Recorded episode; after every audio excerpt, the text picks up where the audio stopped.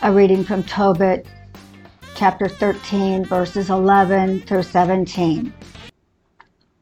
A bright light will shine forth to all the ends of the earth. Many peoples from far away will come to you, inhabitants of the furthest edges of the earth to your holy name, bearing their gifts in their hands for the ruler of heaven.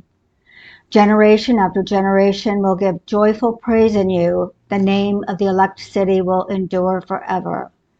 Cursed are all who speak a harsh word against you. Cursed are all who overthrow you and put down, pull down your walls, all who topple your towers and set your homes on fire. But blessed forever will be all who revere you. Go then and rejoice over the daughters and sons of the righteous, for they will be gathered together and will praise the founder of eternity. Blessed are those who love you, and blessed are those who rejoice in your well being. Blessed also are all people who grieve with you because of your afflictions, for in you they will rejoice and witness all your glory forever. My soul blesses the sovereign God, the great ruler. From Jerusalem will be built as God's home for all eternally. How blessed I will be if a remnant of my descendants should survive to see your glory and acknowledge the ruler of heaven.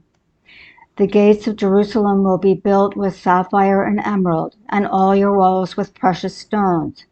The towers of Jerusalem will be built with gold, and their ramparts with pure gold.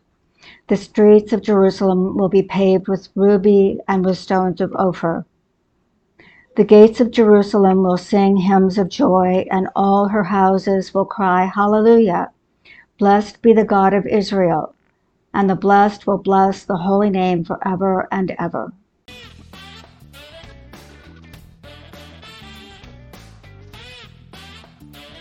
Psalm 22, verses 23 through 31.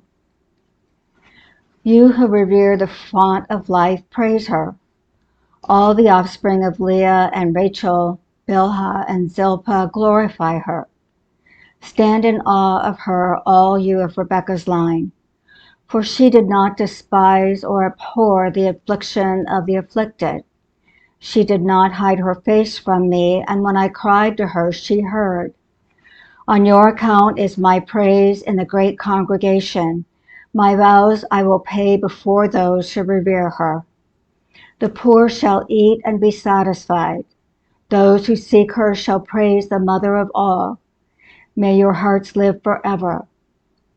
All the ends of the earth shall remember and turn to the wellspring of life, and all the families of the nations shall worship before her. For sovereignty belongs to the she who is holy, and she rules over the nations. They consume and they bow down, all the fat ones of the earth before her. They bend their knees, all who go down to the dust and cannot save their soul. Later descendants will serve her. Future generations will be told about our God. They will go and proclaim her deliverance to a people yet unborn, saying, She has done it.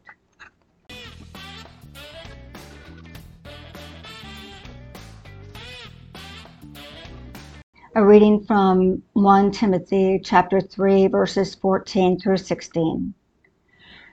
This to you I write hoping to come to you soon, but I am writing these instructions to you so that if I am delayed you may know how one ought to conduct oneself in the house of God, which is the church of the living God, the pillar and foundation of the truth.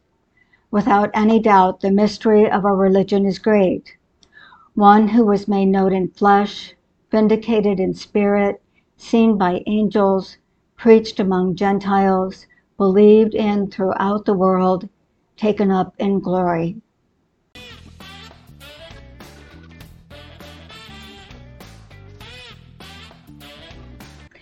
The Gospel according to Matthew, chapter 4, verses 18 through 25.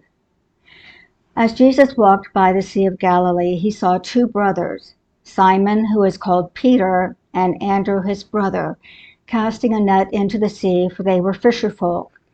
And he said to them, Follow me, and I will make you fish for people, women, children, and men. At once they left their nets and followed him. As Jesus went from there, he saw two other brothers, James, son of Zebedee, and his brother John, in the boat with their father Zebedee, mending their nets, and he called them. At once they left the boat and their father and followed him. Jesus went throughout Galilee, teaching in their synagogues and proclaiming the good news of the reign of God and curing every disease and every malady among the people, women, men, and children. So his fame spread throughout all Syria, and they brought to him all the sick, those who were afflicted with various diseases and tormented by pain, demoniacs, epileptics, and paralytics, and he cured them.